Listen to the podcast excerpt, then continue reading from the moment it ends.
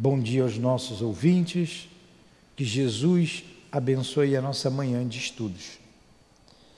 Hoje daremos continuidade nesse horário ao estudo Parábolas e Ensinos de Jesus, do nosso irmão, com a interpretação do nosso irmão Caibá Chuta. Que Jesus nos abençoe a todos e ele também. Então vamos aqui à leitura para nossa prece e entender o que foi trazido aqui por João. Vamos lá.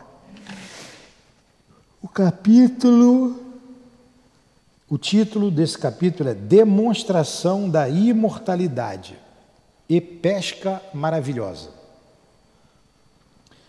Depois, Jesus tornou a manifestar seus discípulos na praia de Tiberíades e manifestou-se deste modo: Simão, Pedro, Tomé, chamado Dídimo, Natanael, que era de Caná da Galileia, os filhos de Zebedeu e os outros dois dos seus discípulos que estavam juntos.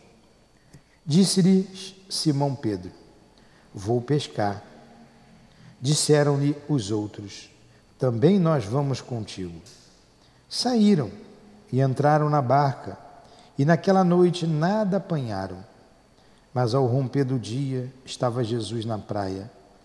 Todavia, os discípulos não sabiam que era ele. Perguntou-lhe Jesus: Moços, apanhastes algum peixe? Responderam-lhe: Não.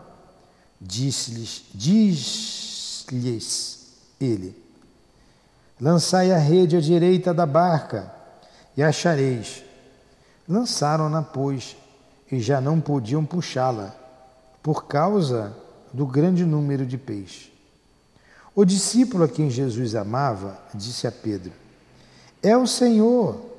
Simão Pedro, quando ouviu que era o Senhor, tomou a sua veste, porque se achava despido, e lançou-se ao mar. Mas os outros discípulos vieram na barquinha, puxando a rede com os peixes, porque estavam afastados da terra somente duzentos cúbitos. Ao saltarem em terra, viram ali algumas brasas e um peixe posto em cima delas e pão. Disse-lhes Jesus: Trazei alguns dos peixes que acabastes de apanhar. Simão Pedro entrou na barca e puxou a rede à terra, cheia de 153 grandes peixes. E apesar de serem tantos, não se rompeu a rede. Disse-lhes Jesus: Vinde almoçar. Nenhum dos discípulos ousava perguntar-lhe: Quem és tu? Pois sabiam que era o Senhor. Jesus aproximou-se, tomando o pão, deu-lhes e, no mesmo modo, o peixe. Era esta a terceira vez que Jesus se manifestava aos seus discípulos depois de ressurgir dos mortos. João 21, 1 a 14. Que beleza, né?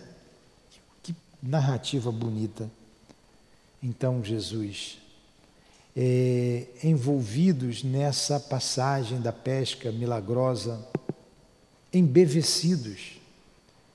Sentimos esse momento, nos sentimos à beira da praia contigo e seus discípulos, nesse momento que repartistes o pão e o peixe destes aos teus discípulos. No momento em que mandastes atirar a rede ao lado direito da barca. Como é sublime para nós envolvidos nessas vibrações, Jesus, possamos compreender bem o que quiseste nos dizer nesta narrativa, com a ajuda do nosso irmão Caibá. Permita que ele nos inspire, que o nosso altivo nos inspire, que os benfeitores da nossa casa aqui estejam junto a nós, ao nosso lado. O professor José Jorge e todos os amigos queridos que tanto admiram teu Evangelho. Que seja então em nome do amor, do nosso amor, das nossas irmãs queridas, da direção espiritual da nossa casa, em nome do Caibá, de Allan Kardec, de Leon Denis. Em teu nome, Jesus. Mas acima de tudo, em nome de Deus, é que iniciamos os estudos desta manhã, em torno do livro Parábolas e Ensino de Jesus. Que assim seja.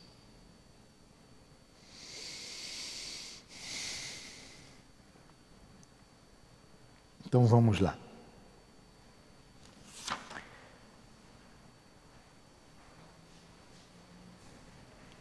Eu vou ler aqui um pedacinho do nosso Caibá e depois eu vou lá para o texto. Normalmente eu vou para o texto e depois eu vejo o Caibá. Vamos fazer o contrário hoje. Ele começa a dizer aqui: Para melhor gravar na alma de seus discípulos a realidade absoluta da sobrevivência, Jesus, o Mestre Senhor, não se satisfez com as provas que já lhes havia dado da vida do além. Retirou-se essas provas com outros tantos fatos inequívocos e peremptórios que representam o quanto pôde o espírito desintegrado do seu corpo mortal e na sua existência real de vida eterna. Então vamos lá, é a continuidade do que a gente estudou agora no livro Memória de um Suicida.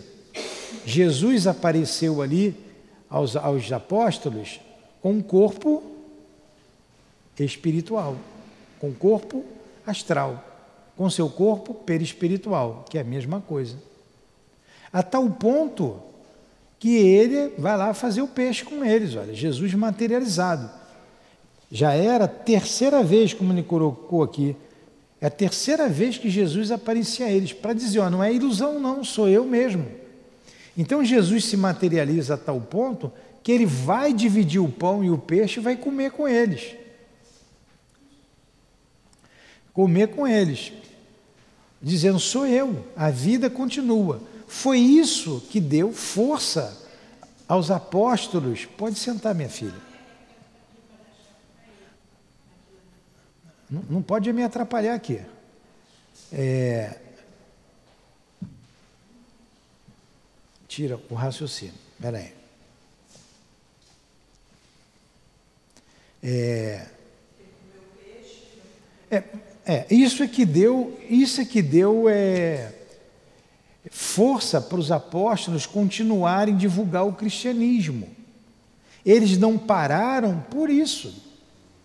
Jesus aparece para dizer: olha só, eu não morri, eu estou vivo. Tudo que eu falei para vocês, tudo é realidade. Eu continuo vivo, eu não morri, a vida continua. A Pedro sai correndo, pula na água e vem correndo, né? Pedro era bem.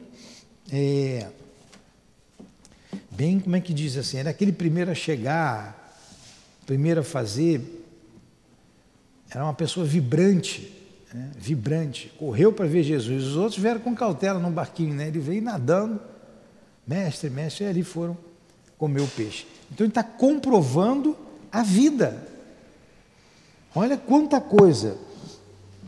A pesca maravilhosa, a ação que o mestre exerceu sobre os seus seguidores, os atos que lhes apresentou ao partir o pão e distribuir os peixes, enfim, repetindo caracteristicamente o que já havia feito, quando com eles vivia em sua manifestação corporal, aparecendo, comunicando-se, reatando relações com entes que lhes eram caros, Jesus não só lhes quis dar uma prova do seu amor, como também salientar que a aparição e comunicação dos Espíritos representa a lei providencial para que o homem compreenda em que consiste a vida e o que é a morte.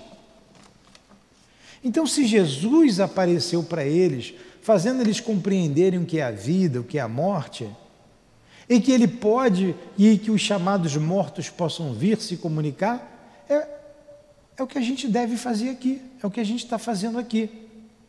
Por isso a gente não tem dúvida de que os espíritos estão aqui, a gente se comunica com eles, a gente fala com eles, eles nos dão orientação.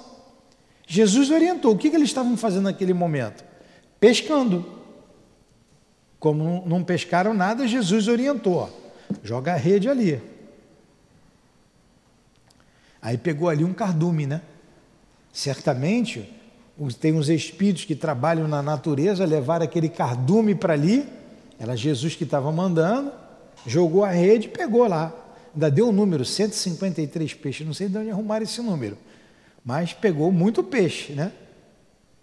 Levaram lá um cardume, ele pegou um cardume de peixe, orientou, orientou naquilo que eles estavam fazendo. O que, que a gente faz aqui? Não estuda doutrina espírita, não tem trabalho a fazer, a gente precisa de orientação deles. O trabalho é espiritual. Como que eu vou fazer se eu não tiver orientação dos guias da casa? Se o trabalho é espiritual. Eu não posso fazer da minha cabeça. Tem coisa administrativa que eu tenho que decidir, que é a coisa do homem, material. Mas o que é do homem espiritual, são os espíritos que orientam como fazer. Então Jesus está dizendo isso, essa passagem diz muita coisa para a gente.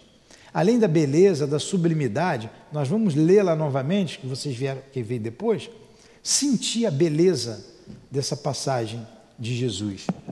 E continua o nosso querido Caibá a interpretar essa passagem de João. Parece claro e lógico que se fosse condenada por Deus a comunicação entre ambos os mundos, o visível e invisível, Jesus, o mestre por excelência, o representante enviado do Supremo Senhor, o executor de suas leis, não teria sancionado como exemplo essa lei que rege ambos os mundos. Poxa, se fosse proibida, Jesus disse que não veio destruir a lei, mas cumpri-la, não é? A lei de Deus. Se fosse proibido falar com os mortos, ele não apareceria. Aí fica um monte de gente aí dizendo, nas suas religiões, que é proibido falar com os mortos, que aqui é a casa do demônio. Pô, parece que está vivendo há dois mil anos atrás, cinco mil anos atrás. Que cabeça quadrada é essa? O próprio Jesus apareceu, conversou com os espíritos. Dividiu o pão, dividiu o peixe, não mostrou como fazia sempre quando se reunia, porque era um hábito das famílias se reunirem e comerem pão, comer a comida era pão, peixe. E Jesus tinha um jeito né, de repartir o pão. Repartiu com eles lá, para dizer, sou eu mesmo. Ele já tinha aparecido lá a Maria Madalena, ele já tinha aparecido lá aos onze, que estavam trancados com medo em casa, já tinha aparecido lá aos dois no caminho de Emaús, e depois aparece a eles ali na pesca, que é chamado, alguns pela pesca milagrosa. A gente sabe que não tem milagre, né? Aqui está como demonstração da imortalidade e a pesca maravilhosa. É a tradução.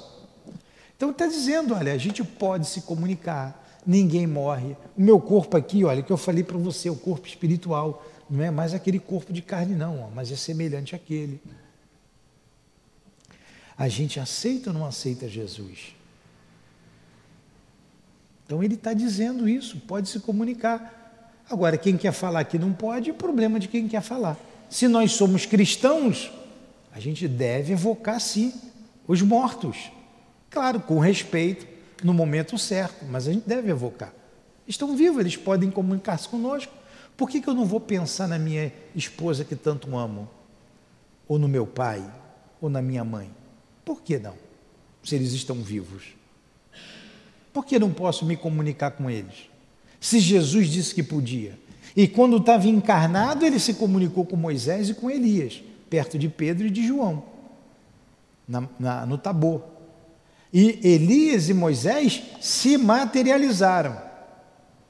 E depois ele se materializa, depois de morto também. Olha, que, que Moisés e Elias estavam vivos. Vocês não entenderam? Eu estou fazendo a mesma coisa.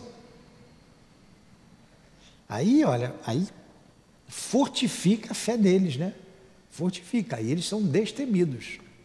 Eles são destemidos. É, eu estou lendo, eu vou abrir só um parênteses aqui, eu relendo Paulo e Estevão, que é belíssimo aquele livro. Então, é, eu estou naquele pedaço ali que Estevão é chamado aos, diante do sinédrio a falar. Ele é acusado de blasfemo, de feiticeiro, tem umas acusações falsas. Quer dizer, igualzinho hoje, né? Mesma coisa. O tempo passa, a história se repete. E ele, destemido, fala de Jesus, mas Estevão não teve com Jesus. Estevão não viu Jesus. Estevão é destemido, é de uma fé inquebrantável, corajoso. Os apóstolos queriam ir com eles lá no Sinédrio, sabe? Era uma armadilha. Ele, não, não, não, não, não, vocês fiquem aí, eu vou sozinho. Eu vou, porque pode ter problema e vai sobrar para vocês. Vai, vai prejudicar o trabalho. Tem muito doente aí, cuida dos doentes. Eu estou com Jesus. Eu estou com Jesus, deixa comigo foi sozinho lá, diante dos fariseus, diante de uma turba que pedem a lapidação, né, o apedrejamento dele. Então é de uma coragem, Estevão é de uma coragem, é um espírito tão superior que a gente devia ler um pouco mais sobre a história dele. E foi por causa da lapidação de Estevão, porque Paulo de Tarso agride Estevão ele dá uns bons murros no Estevão, que sangra, que ele cai. Estevão não revida, pede força a Jesus e não revida. O sangue escorre do rosto dele. E ele pede a lapidação de Estevão. É que Gamaliel, que era um doutor da lei equilibrado, um dos poucos bondosos ali, junto com Nicodemos. Então você tem um Gamaliel, um Nicodemos, o restante era tudo farinha do mesmo saco. Ele conseguiu amenizar, não, não vamos lapidar agora não. Prende ele, vamos ponderar. Ele sempre era da ponderação, mas depois vão lapidar o, o, o Estevão. E Paulo comanda tudo isso. Ele era atleta, era jovem, era forte. Então, chamou ele para briga. Você não, não vai revidar, não, seu covarde? Nessa época, Saulo ainda. Saulo. É, é, é Saulo, depois é batizado pelo quando cristão por Paulo. Então, a partir daí, desse, desse é, momento grave na história de Paulo, na história do cristianismo, que estava ali é, ainda às escondidas, saindo né, dali para aqui, estava na periferia, cuidando dos doentes, no sinédrio era suntuosidade, o luxo, a riqueza, o poder. A periferia era a dor, era a doença, era a pobreza, que os apóstolos trabalhavam, cuidavam desses doentes. E Estevão se juntou a eles. Aí tem a história lá de Estevão, quem quiser vai ler, que vale a pena, mas vale a pena mesmo. É um livro assim, mas você lê rápido, que é uma leitura saborosa, interessante. Emmanuel é que traz para gente através do Chico, e dali se desenrola toda a história de Paulo de Tarso. Aí que vem a transformação, porque Paulo é, era noivo da irmã de Estevão e ele não sabia. Ele não sabia que ele era irmão de Abigail. Quando ele descobre tudo isso daí, ele enlouquece. Até porque Abigail, quando sabe também, fica doente não resiste e morre. Então é uma história belíssima. E, e, e, Saulo então fica furioso com os cristãos e vai sair na caça deles. E quando vai pegar um desses cabeças aí que ele acha que fez a cabeça de, da Abigail, é quando ele tem o um encontro com Jesus. E Jesus, Saulo, Saulo, por que me persegues? Né? No caminho de Emaús. É isso daí é, que, que desperta a vida espiritual de Paulo de Tarso. E Jesus aparece a Paulo. Aí ele muda de ideia, muda de ideia e a partir daí vai solidificando a ideia do Cristo como o enviado que os judeus esperavam na cabeça dele. Mas Abigail só ouviu a história. Abigail não. é, Estevão, que era Gesiel, o nome dele era Gesiel, hoje eu lembrei, Gesiel. Ele só ouviu dos discípulos a história de Jesus. Então, contagiados pela vibração do Cristo, ele deu rumo à vida dele. Nós não vimos Jesus, Jesus não apareceu aqui materializado. Mas, como Estevão, nós estamos ouvindo a história de Jesus através dos discípulos. João está contando essa parte da história, como contou para Estevão. Nós também temos tudo para entender que a vida continua, que a gente pode se comunicar, que a gente tem um corpo espiritual quando desencarna, que é o nosso corpo de relação, que nós somos espíritos imortais, que a vida não acaba, da mesma maneira que os apóstolos tiveram. Da mesma maneira que, que é, Estevão teve. Que Estevão teve. Que Marcos teve. Que Lucas teve. Lucas não conviveu com Jesus, nem Marcos. Mateus, sim. É, João, sim. Paulo não teve. Mas Jesus apareceu para Paulo, né? Mas Paulo só Jesus aparecendo mesmo, né? Senão não tinha jeito. O camarada era muito é, voluntarioso, né? Tinha uma, uma cabeça firme naquela direção, só Jesus. Na, aí sim, só Jesus na causa. só Jesus na causa. Aí, como dizia o altivo, né? A gente está aqui, é, faz uma, uma, uma brincadeira mais séria, né? Jesus dá uma chave de galão nele. Olha aqui quem você está perseguindo, rapaz. O que, que tu quer comigo? Tá? Jesus dá uma chave de galão, que Paulo, pô, quem, quem é esse aí? Que luz é essa? Aí ele vai meditar. Aí ele para um tempo para meditar naquilo tudo. Então ele vai rever toda a sua vida. Ele revê a sua vida toda, muda toda a vida. É como se ele nascesse de novo. Como ele nasceu de novo, foi batizado de novo. Agora como Paulo. Entendeu, Luiz? Você faz uma perguntinha, tem um respostão. Vamos para cá. É, se eu fosse professor de, de cobrar nota, eu ia fazer uma perguntinha e queria um respostão. Vamos lá.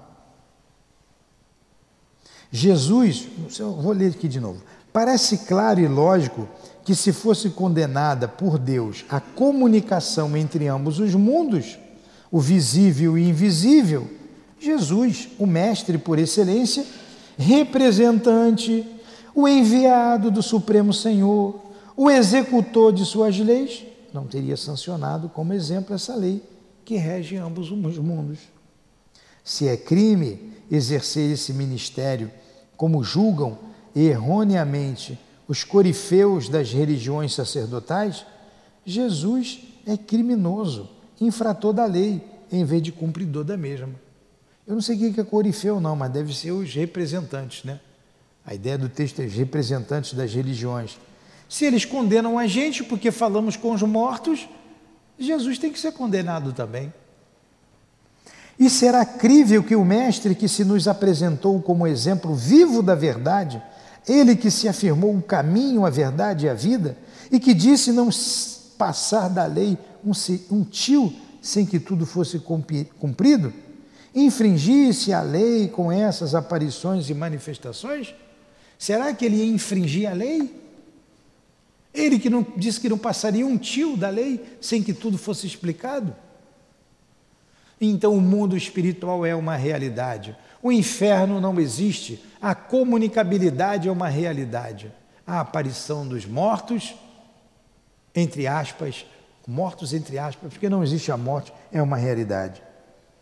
As aparições do Cristo autorizam forçosamente a aparição dos mortos e, consequentemente, as suas comunicações conosco. Paulo, que é doutor nesta matéria, diz se os mortos não ressuscitam, Cristo também não ressuscitou. E é vã a vossa fé.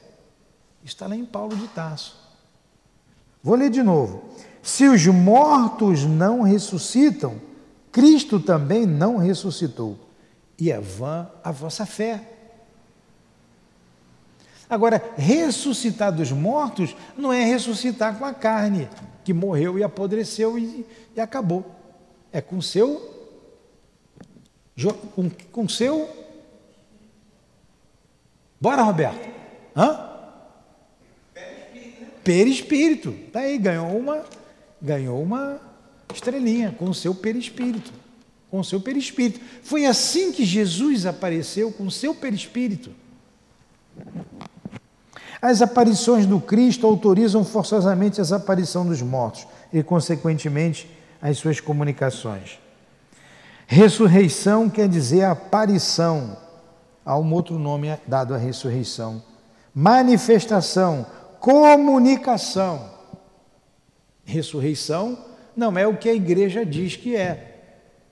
O ressurgir dos mortos vai, não é. Ressuscitou o terceiro dia com o seu corpo físico, não é. Ressurreição quer dizer aparição, manifestação, comunicação. Palavras que traduzidas em fatos se acham estreitamente ligadas. E assim como os apóstolos se inteiraram da ressurreição do Cristo, entretendo com ele relações de amizade e simpatia, os verdadeiros cristãos que sabem que a vida em sua realidade é una e que a existência terrestre não é mais que uma fase da vida real, também se inteiram da ressurreição dos mortos, comunicando-se com eles. Olha que Jesus conviveu, foi lá comer peixe, comer pão, dizer onde tinha que pescar. Então, os nossos entes amados que estão desencarnados é porque a gente não tem paciência de esperar um pouquinho. Eu digo por mim também, ansioso de ter essas pessoas que a gente ama ao nosso lado. Aí eles vão dizer assim: Mas nós estamos ao lado de vocês. Mas a gente não vê, né? Mas daqui a pouco a gente vai para lá. A gente tem que ter essa certeza que eles continuam nos amando. Eles continuam nos amando, eles nos esperam, eles nos ajudam.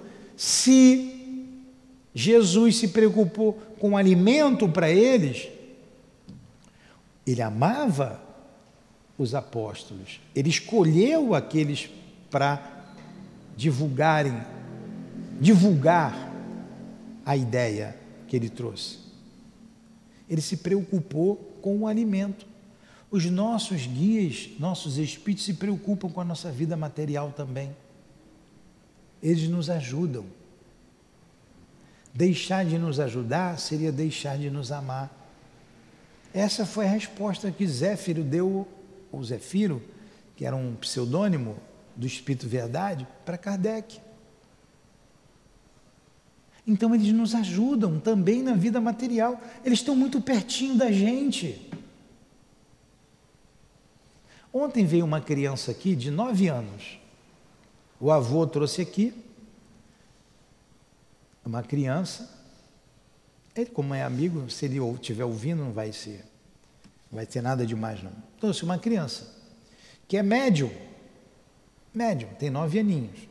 Mas desde os dois aninhos, no início, dois, três, quatro, cinco, seis anos, é até normal. Mas se continua com sete, oito, nove, é, é médio mesmo.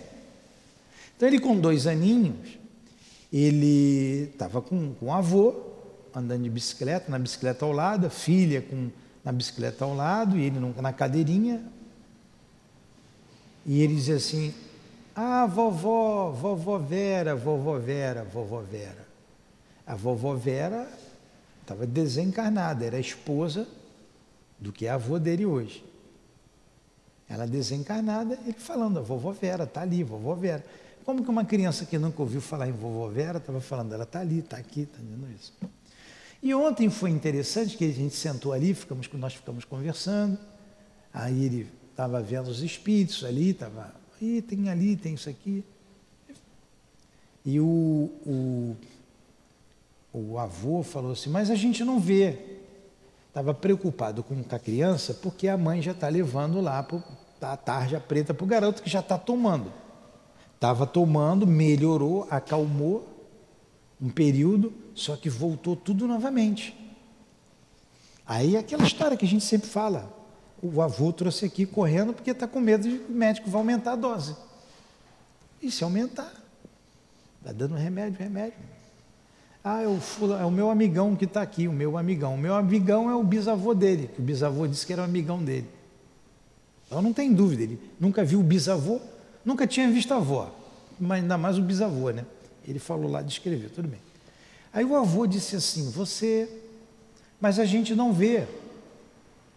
Aí ele sentou assim: Vocês vão fazer, vocês vão fazer tudo que eu mandar. Ó, pensa. Vocês vão fazer o que eu mandar. Eu estava sentado na ponta, estava uma outra senhora, uma moça lá que ele trouxe, tia, parente, né, parente, e ele sentado. Vocês vão fechar os olhos, fechem os olhos de vocês. Fiquei assim, né? Eu olhei, fechei um só. Ele, é para fechar o olho. sintam, sintam a presença deles. Deu um tempo, silêncio.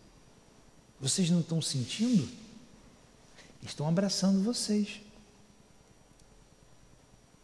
Vocês não vêm porque vocês não querem. Olha que lição que o garoto deu na gente. Olha que lição. Eles estão aqui, sinta, feche os olhos para o pensamento. Nove aninhos. Vocês vão sentir. Então, eles estão aqui. É que a gente ainda presta atenção muito na vida material, nos valores imediatos que atendem os desejos da carne e não busca sentir os valores espirituais, que atende os, o espírito que é imortal, os valores imperecíveis como o amor, a lealdade desses que nos amam tanto. E se a gente não busca esses valores, sentir e perceber, a gente não vai perceber nunca. Se a gente busca somente o que é da terra, o que vai me atender imediatamente, como que eu vou sentir os outros valores? Para a gente refletir, né? Estou passando a aula que eu tive de uma criança de 9 anos, que não estudou o livro dos Espíritos, não estudou o Evangelho, não estudou a doutrina espírita, mas traz nele esse conhecimento, já trouxe de lá. Mais maduro do que nós, né? Mais maduro do que nós, exatamente isso aí. Né? Traz na alma. Você pegar essa criança e colocar no caminho certo, Agora, se os pais né, leva para médico, aí estava lá, um dia tem judô, outro dia tem taekwondo, outro dia tem natação, outro dia tem não sei o que, outro dia tem escola, não sobra tempo para o espírito, o que, que eles vão fazer desse garoto? Ficou doente leva para o médico? E a doença o médico não sabe o que, que é? O médico não sabe o que, que é isso. Não é porque é médico que sabe tudo. Não é. E a gente vê que médico sabe tão pouco que tem médico especialista em dedo mindinho do pé. Tem especialista em cada parte do corpo. Porque ele não sabe tudo. Ele não sabe do corpo humano. Então ele se especializa em parte do corpo e mesmo assim ele apanha. Leva para o hematologista uma doença rara que ele, muitos não vão saber. E não sabem. E por que quer se meter no que é da alma? Se não sabe, tem que ter humildade de dizer, eu não sei cuidar disso. Me atacar um remédio em quem não precisa de remédio. Como nós temos que ter a humildade de dizer, precisa do médico. O tratamento é médico e espiritual. Precisa do médico. Mas ele precisa também do tratamento de espírito. Eu não posso dizer, não, não tomo remédio. Não posso dizer isso. Eu posso dizer o seguinte, olha, o problema dele é espiritual, deixa a gente tratar. Se você vai dar o remédio, se você não vai dar, é você com o médico. Né? Eu não posso dizer é, o que eu não sei, que eu também não sei sobre medicina. Então todos nós temos que ter essa humildade de ver, de analisar e saber o que está dentro da nossa ossada e o que não está. Que o menino tem todo um potencial mediúnico a ser desenvolvido, a ser trabalhado nele. Então é isso aqui que ele está dizendo. Muitos médios estão vindos para comprovar isso aqui. Então a gente continua aqui, ó. E será crível que ele disse: se Jesus apareceu, é porque pode aparecer. Se Jesus falou com o morto, é porque nós podemos falar com o morto. Esse morto sempre entre aspas, como está aqui escrito. E será crível que o Mestre que se nos apresentou como exemplo vivo da verdade, ele que se afirmou o caminho, a verdade e a vida, que se disse não passar da lei um tio, sem que tudo fosse cumprido, infringisse a lei com essas aparições e manifestações?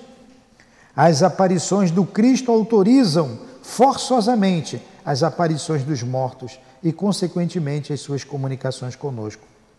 Paulo, que é doutor nesta matéria, diz: se os mortos não ressuscitam, Cristo também não ressuscitou e é vã a nossa fé. Ressurreição quer dizer aparição, manifestação, comunicação. Palavras que traduzidas em fatos se acham estreitamente ligadas. E assim como os apóstolos se inteiraram da ressurreição do Cristo, entretendo com ele relações de amizade e simpatia, os verdadeiros cristãos que sabem que a vida em sua realidade é uma que a existência terrestre não é mais que uma fase da vida real, também se inteiram da ressurreição dos mortos, comunicando-se com eles. Se é pecado, se é crime entreter relações com os que se passaram para o além, ipso facto, não pode deixar de haver pecado nas comunicações do Cristo e na dos santos, cujas narrativas enchem as páginas da história. Belíssimo comentário, né? Entenderam isso? Alguma pergunta?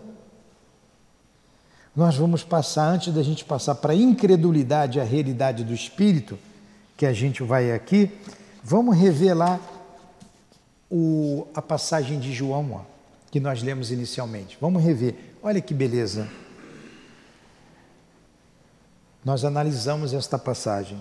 Depois Jesus tornou a manifestar-se aos discípulos na praia de Tiberíades.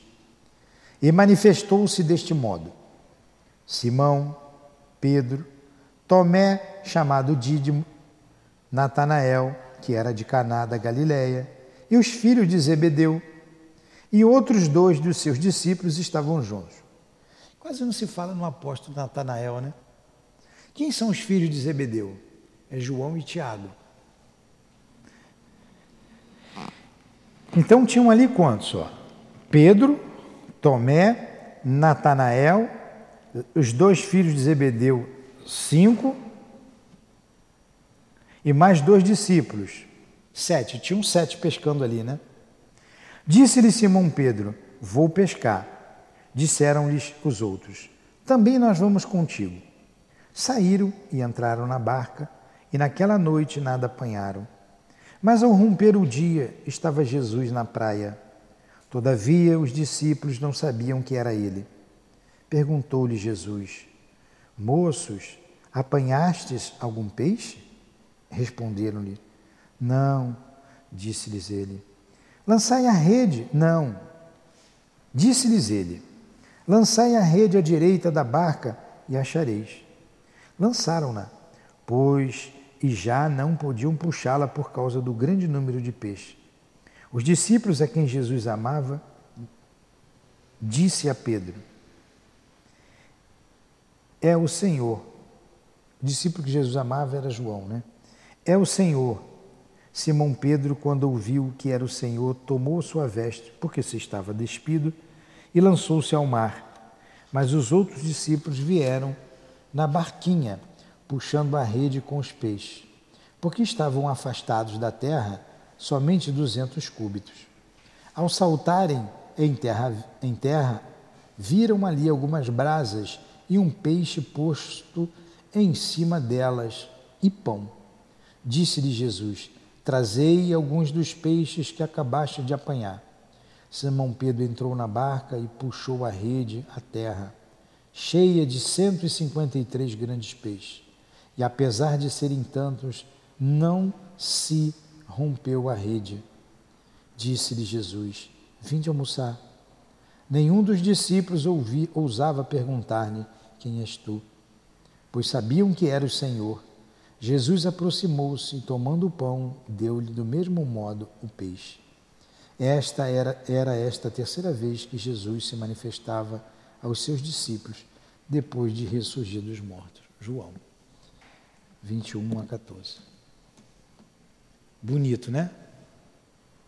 Muito bonito. Alguma pergunta? Então foi em cima dessa passagem que a gente estudou aí durante 50 minutos. Nós ainda temos aí mais 20. Vamos pegar aqui a incredulidade e a realidade do Espírito, que é a continuação disso aí, né? Vamos para essa passagem também de João 20. Vamos ler juntos aí. Tomé, chamado Dídimo, um dos doze, não estava com eles quando veio Jesus. Disseram-lhe os outros discípulos: Vimos o Senhor. Mas ele respondeu: Se eu não vir nas suas mãos o sinal dos cravos e não puser a minha mão no seu lado, de modo algum, hei de crer. Tomé era danado, né? Por isso que a gente vê aí esse anúncio São Tomé, não tem? Tem que ver para crer, vocês já ouviram, né? Pô, e olha como foi importante a aparição de Jesus para eles. Porque Tomé estava assim, ó, com o homem, ó, e não acreditou. Quando os outros amigos falaram, ó, Jesus esteve aqui. Depois que ele sai de, de, de, junto de Maria Madalena, ele vai lá, na casa que eles estavam trancados. De Tomé não estava. E todos eles falaram. E Tomé, não, não acredito, só se eu botar a mão lá na chaga dele. Oito dias depois, estavam outra vez ali reunidos seus discípulos e Tomé com eles. Ó, uma semana depois, oito dias depois, ele aparece. Eu falei num caminho de Emaús, mas não é aqui não. Ele já tinha aparecido lá na casa com os discípulos, apareceu oito dias depois e apareceu ali na praia, na hora da peixe, do, do, dos peixes. Nessa segunda vez, Tomé estava presente. Estando a porta trancada, as portas trancadas, veio Jesus, pôs-se em pé no meio deles e disse: Paz seja convosco. Em seguida disse a Tomé: Chega aqui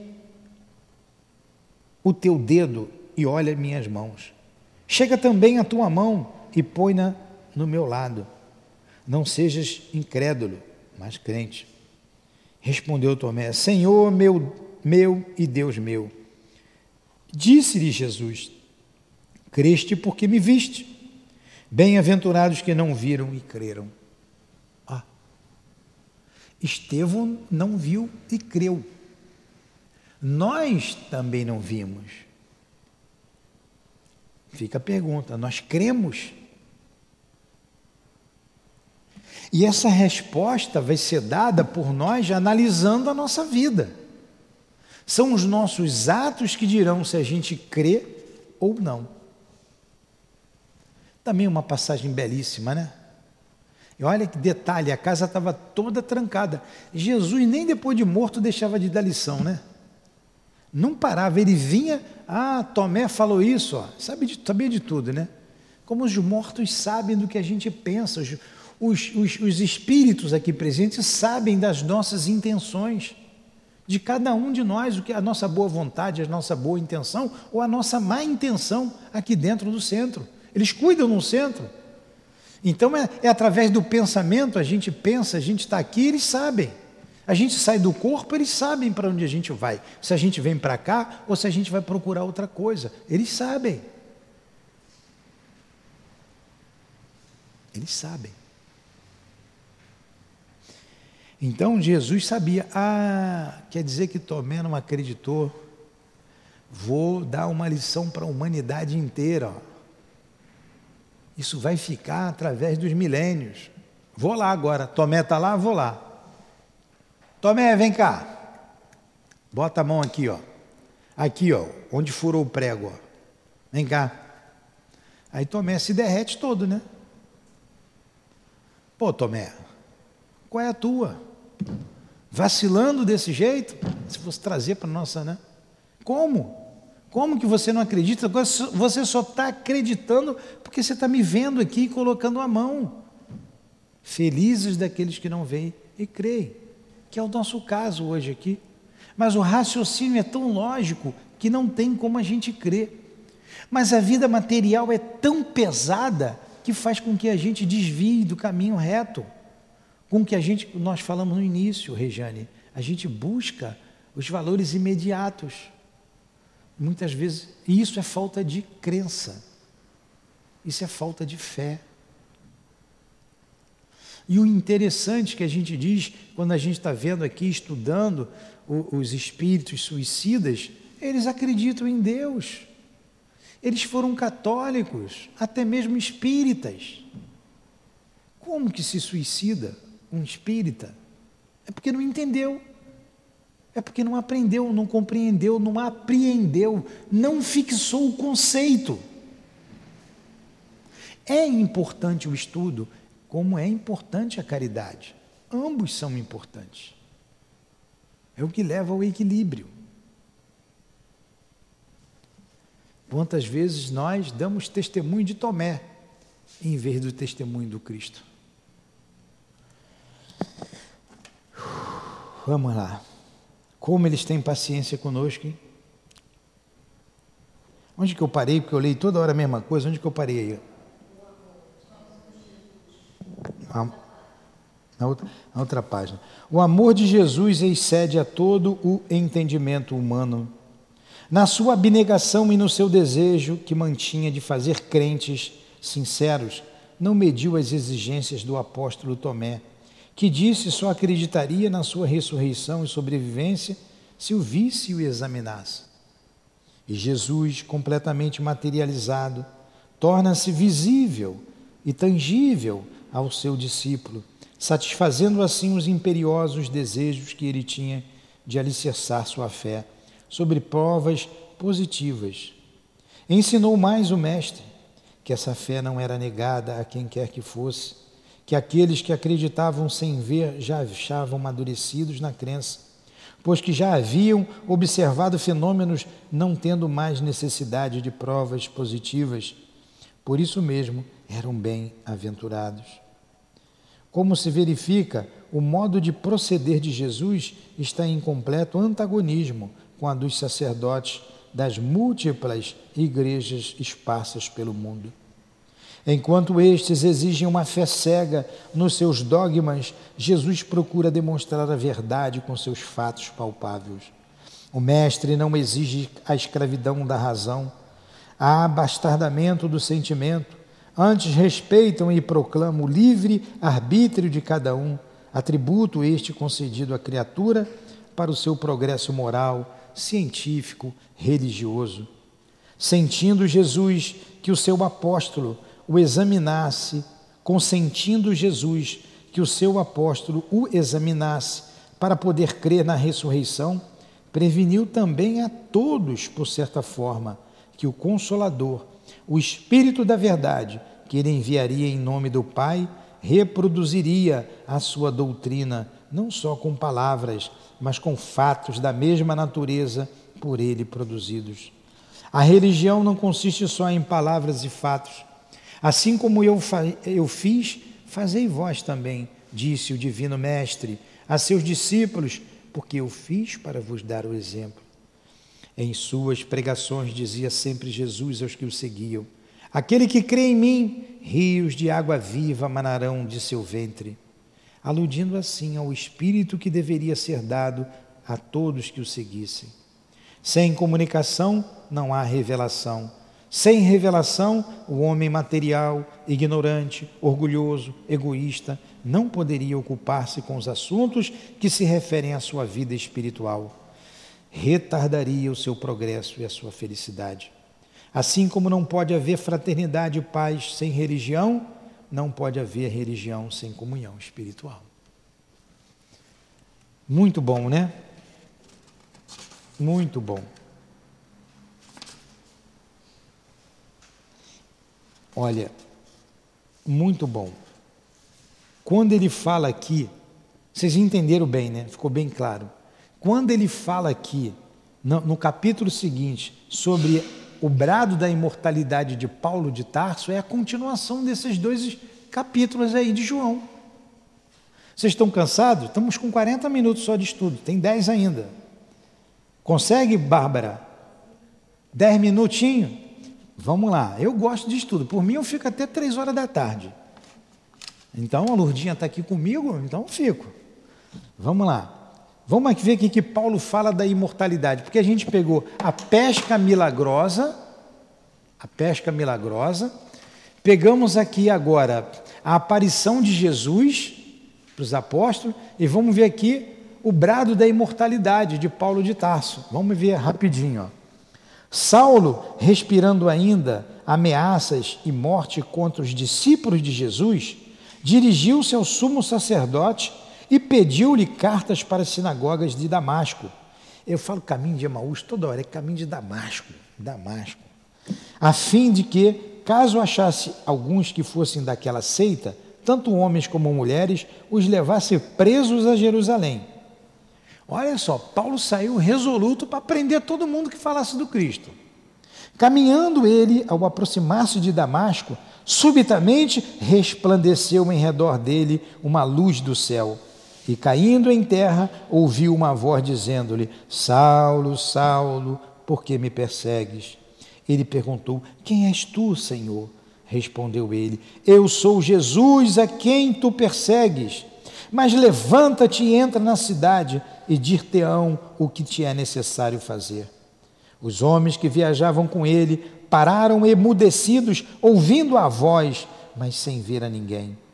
Levantou-se Saulo da terra e, abrindo os olhos, nada via, e guiando-o pela mão, conduziram-o a Damasco. E esteve três dias sem ver, e não comeu nem bebeu. Ó, a aparição de Jesus a Paulo. Ele foi a Damasco com autorização do Sinédrio para prender homens e mulheres que professassem o cristianismo. Hã?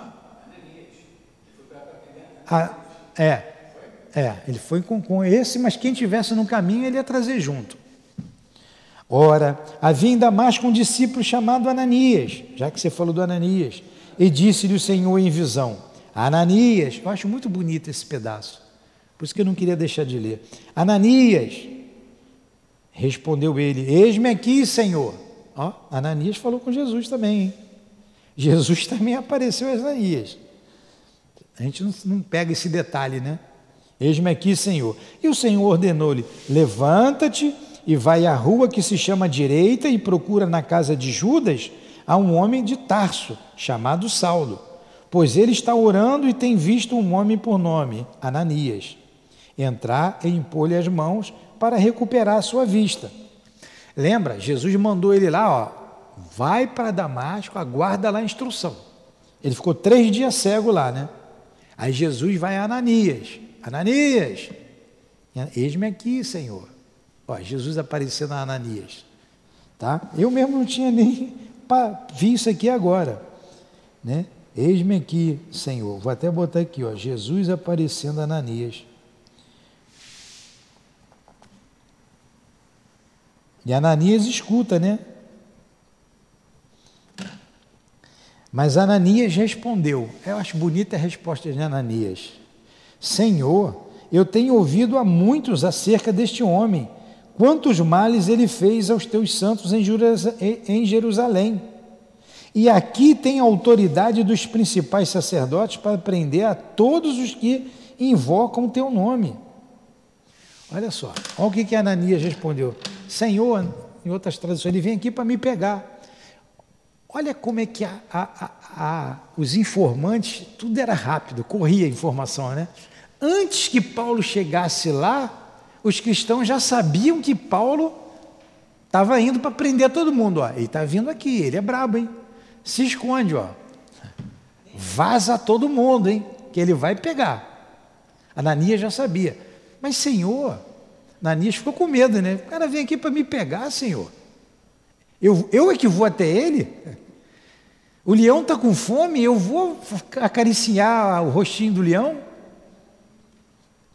Aí ele diz assim: Vai, vai, porque este é para mim um vaso escolhido para levar o meu nome perante os gentios e os reis, bem como perante os filhos de Israel. Paulo foi escolhido. Pois eu lhe mostrarei quanto lhe é necessário padecer pelo meu nome. Jesus ainda falou: ele vai padecer. Tudo que ele fez, ele vai sofrer. Partiu Ananias, entrou na casa e, impondo-lhe as mãos, disse: Saulo, irmão, o Senhor Jesus, que te apareceu no caminho por onde vinhas, enviou-me para que recuperasses a vista e fique cheio e fique cheio do Espírito Santo. Ananias era médium, hein? Ananias era médium, médium vidente, médium audiente. Hã? É? De quê?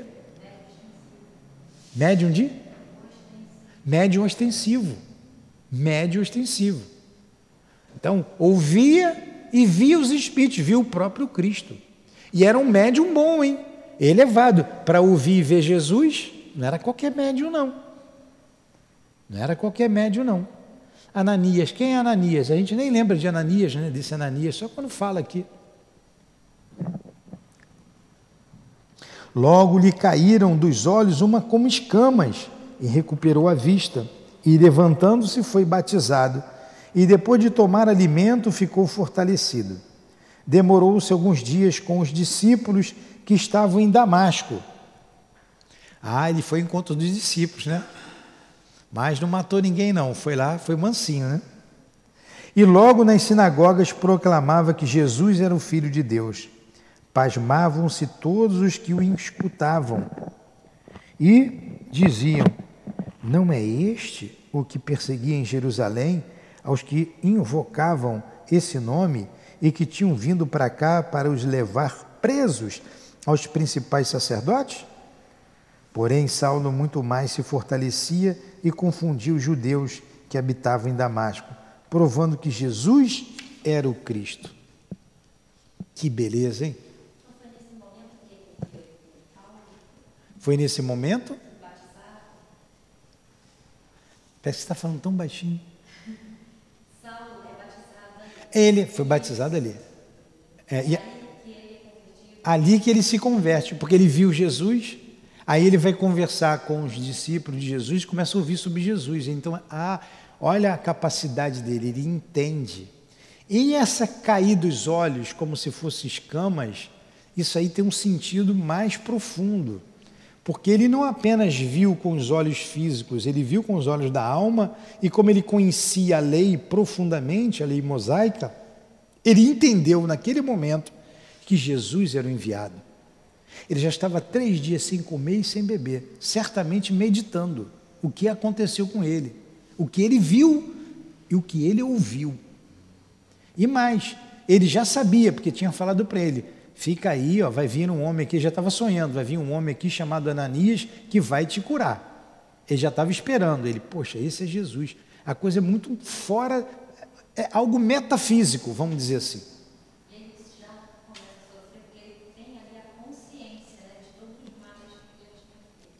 Ele estava apenas equivocado. Ele era muito sério, ele era muito rígido com ele mesmo. E ele ele, ele seguia a lei à risca. Quando ele viu que ele estava equivocado, ele manteve a mesma força, a mesma rigidez com Jesus. E quem poderia fazer o que ele fez? Pedro? João? Tiago? Simples pescadores? Não. Para levar o cristianismo para fora da Palestina, tinha que ser alguém firme. Pois é. É isso aí. Tinha que ser alguém. Então Jesus já sabia, ele já era escolhido há muito tempo. Jesus, pô, Paulo, tá fazendo bobagem aí, pô. Bora, vai, tua hora vai chegar. E quando chegou, Paulo disse sim, foi embora. Graças a Deus ele disse sim. E depois, quando a gente começa ali, quando a gente lê Paulo Estevão, ou no próprio Evangelho, mas Paulo Estevão é mais detalhado o início ali, o que ele faz, a gente fica com raiva de Paulo. Que camarada bruto, que cara ruim, perverso.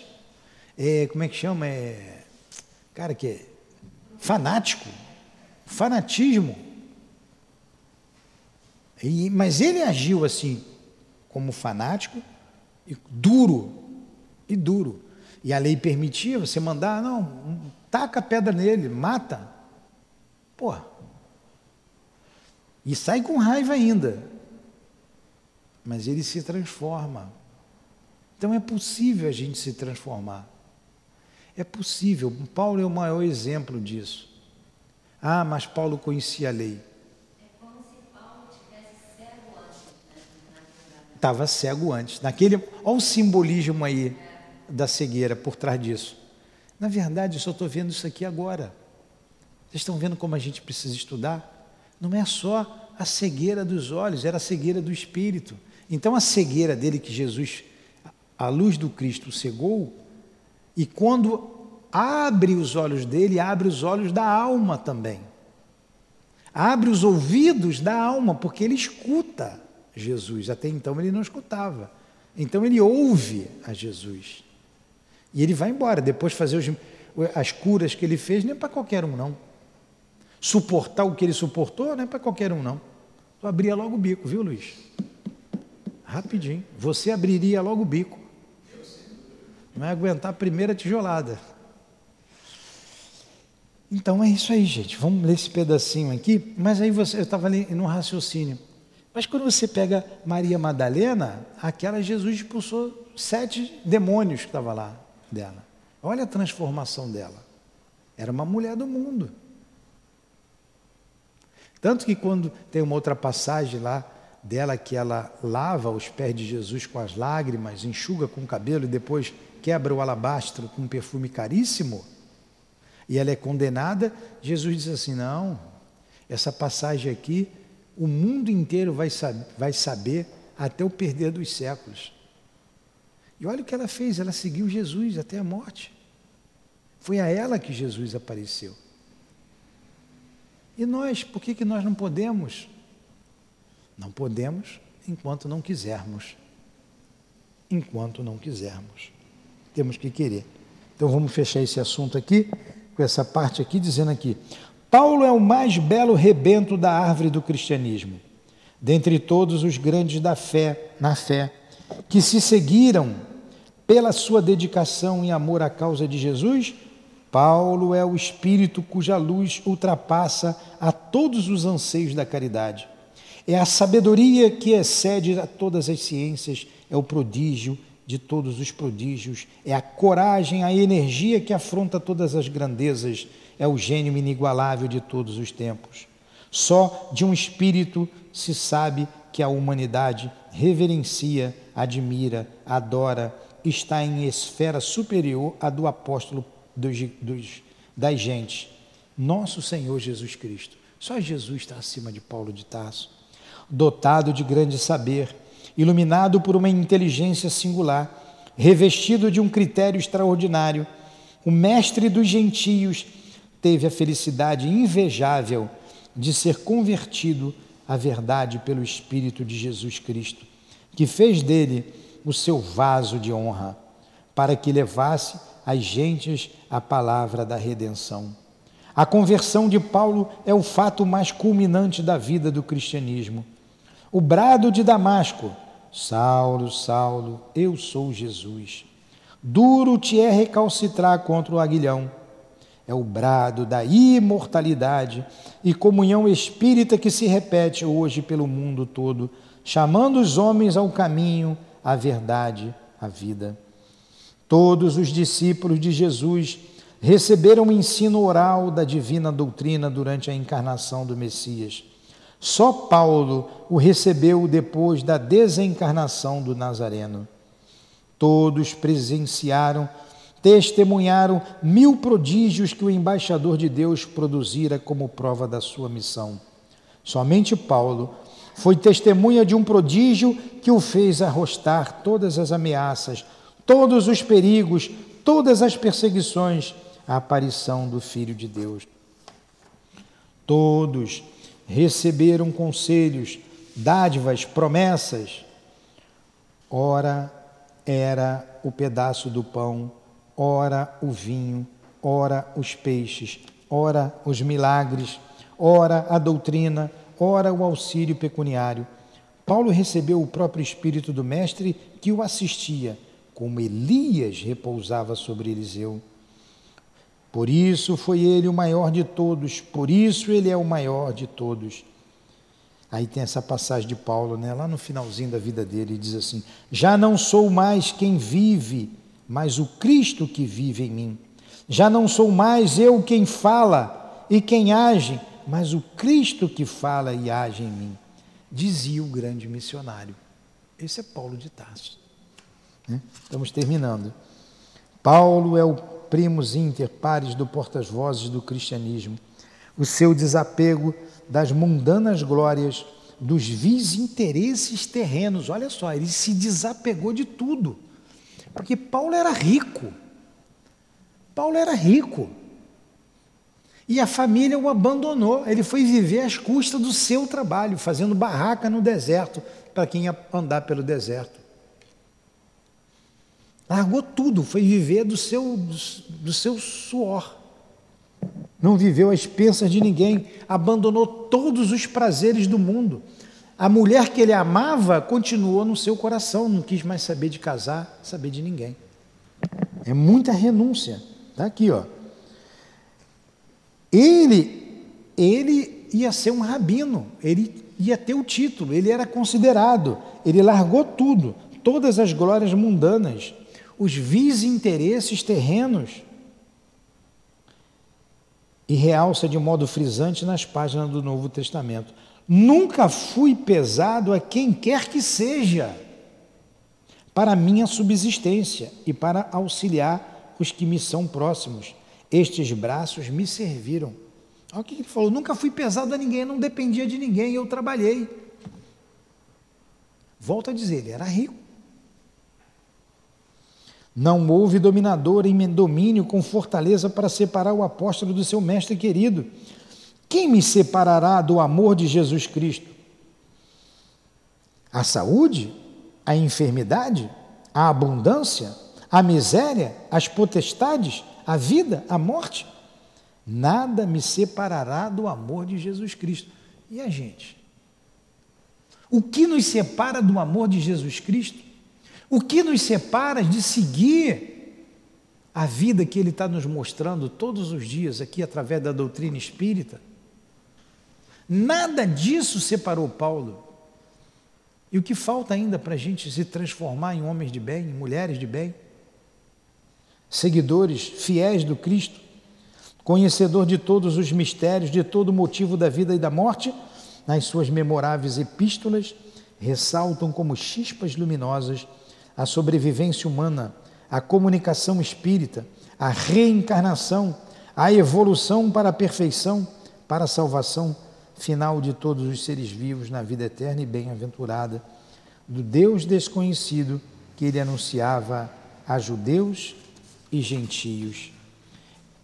Revestido admiravelmente humilde, de admirável humildade, era, entretanto, dotado de um gênio inflexível nem as feras o apavoravam.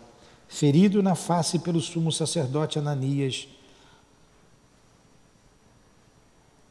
no sinédrio não pôde conter-se ante a afronta. Deus te ferirá, parede branqueada. Tu estás aí sentado para me julgar, segundo a lei, e contra a lei manda que eu seja ferido. Ele foi danado, ele não tinha medo de nada, não.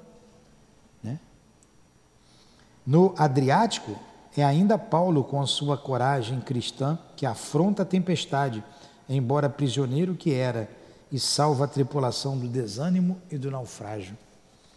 Na ilha de Malta, uma víbora morde-lhe a mão e os indígenas exclamam: Este homem é verdadeiro homicida. Foi salvo do mar, mas a justiça não deixou viver. É porque ele. Hã? É, algumas passagens que ele levou o navio, que ele era prisioneiro, ele não deixou que naufragasse, orientou que fosse para uma ilha. E lá tinha uns selvagens, e uma cobra muito venenosa o mordeu. Ele falou assim: esse cara é homicida, esse é bandido, salvou do mar, mas vai morrer por causa da cobra. Ele larga, faz assim, larga serpente lá no fogo e não acontece nada com ele. Eu achei que é passagem no Novo Testamento. No Novo Testamento? Pode, me dá aqui essa passagem. Deixa eu terminar aqui, me dá aqui. Onde ele sofre. Hã?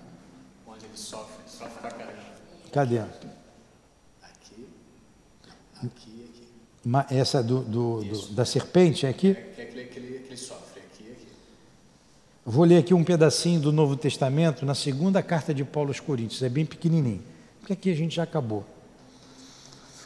Muito mais do que eles, pelos trabalhos, pelas prisões, por excessivos açoites, muitas vezes em perigo de morte, cinco vezes recebi dos judeus 40 chicotadas, menos umas, porque eram, a lei mandava dar 39 chicotadas aos, aos que fugiam da lei deles. Ele recebeu essas chicotadas por quatro vezes. Três vezes fui batido com varas, uma vez apedrejado. Essa vez que ele foi apedrejado, ele foi dado como morto. Três vezes naufraguei. Passei uma noite e um dia em alto mar, que foi essa aqui que ele passou aqui. Fiz inúmeras viagens com perigos de rios, perigos de ladrões, perigos da parte dos meus compatriotas perigo da parte dos pagãos, perigos da cidade, perigos em regiões desertas, perigo no mar, perigo da parte de falsos irmãos. Cuidado com os falsos irmãos, hein? Desde que o mundo é mundo, tem falsários na nossa vida. Cuidado. As pessoas falsas que entram na sua vida. Perigos por parte de falsos irmãos, trabalhos e fadigas inúmeras, vigílias, fome sede, frequente em Jesus, frio e nudez. Passou por tudo isso. Paulo passou por tudo isso. A gente não passa nem pela décima parte disso aqui. Para a gente está facinho. É só a gente querer. Paulo é verdadeiramente admirável. Antigamente, seus lenços, seus aventais curavam os doentes. Ele curava até com lenço. Tem que ler lá as cartas de Paulo, viu? Hoje só o seu nome ergue o nosso espírito abatido por mundanas lises. Salve, apóstolo venturoso, roga teu mestre por mim e ampara-me com o poder da tua fé e a luz da tua sabedoria. Que beleza, hein? Vamos passar a parar por aqui, porque a ressurreição de Lázaro também fala da vida, tá? Mas vamos ficar para a semana que vem. Muito bom, não é? Vocês querem até três horas da tarde? Então, que essa alegria de estudar o Evangelho nos deixe alegres em nossos lares, no retorno aos nossos lares, nos deixe felizes diante da sociedade, onde quer que caminhemos e passemos, nos deixes mais fortes diante das tentações do mundo, nos deixes mais fortes diante das tentações que brotam da nossa alma empedernida que tenhamos mais força, Jesus, de dizer: sou cristão e consigo agir como cristão, consigo pensar como cristão. Ajuda-nos, Senhor, nessa luta, ajuda-nos na vitória. Só a vitória nos interessa. Para a vitória de nós mesmos fomos criados e saindo vitoriosos chegaremos com um coração puro. Somente assim chegaremos com um coração puro diante de Deus, nos aproximando de Deus, o Criador.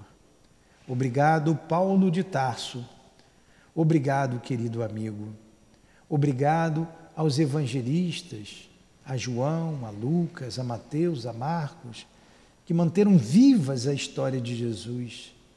Obrigado, Jesus, Obrigado a todos vocês, amigos, que insuflam em nossa alma Jesus, Jesus vivo, Jesus o condutor de nossas vidas, Jesus o nosso caminho, a nossa verdade, Jesus de amor, Jesus de trabalho, Jesus de vida eterna. Ajuda-nos desenvolvendo a vontade de vencer, a vontade de agir. a vontade de sermos cristãos. Obrigado por tudo. Aos amigos desta casa, mais uma vez, ao altivo, aos dirigentes que fazem parte da coluna de espíritos que sustenta o SEAP. A nossa gratidão a todos vocês, as nossas irmãs queridas, ao doutor Erma, ao Baltazar, Antônio de Aquino, Leon Denis, enfim.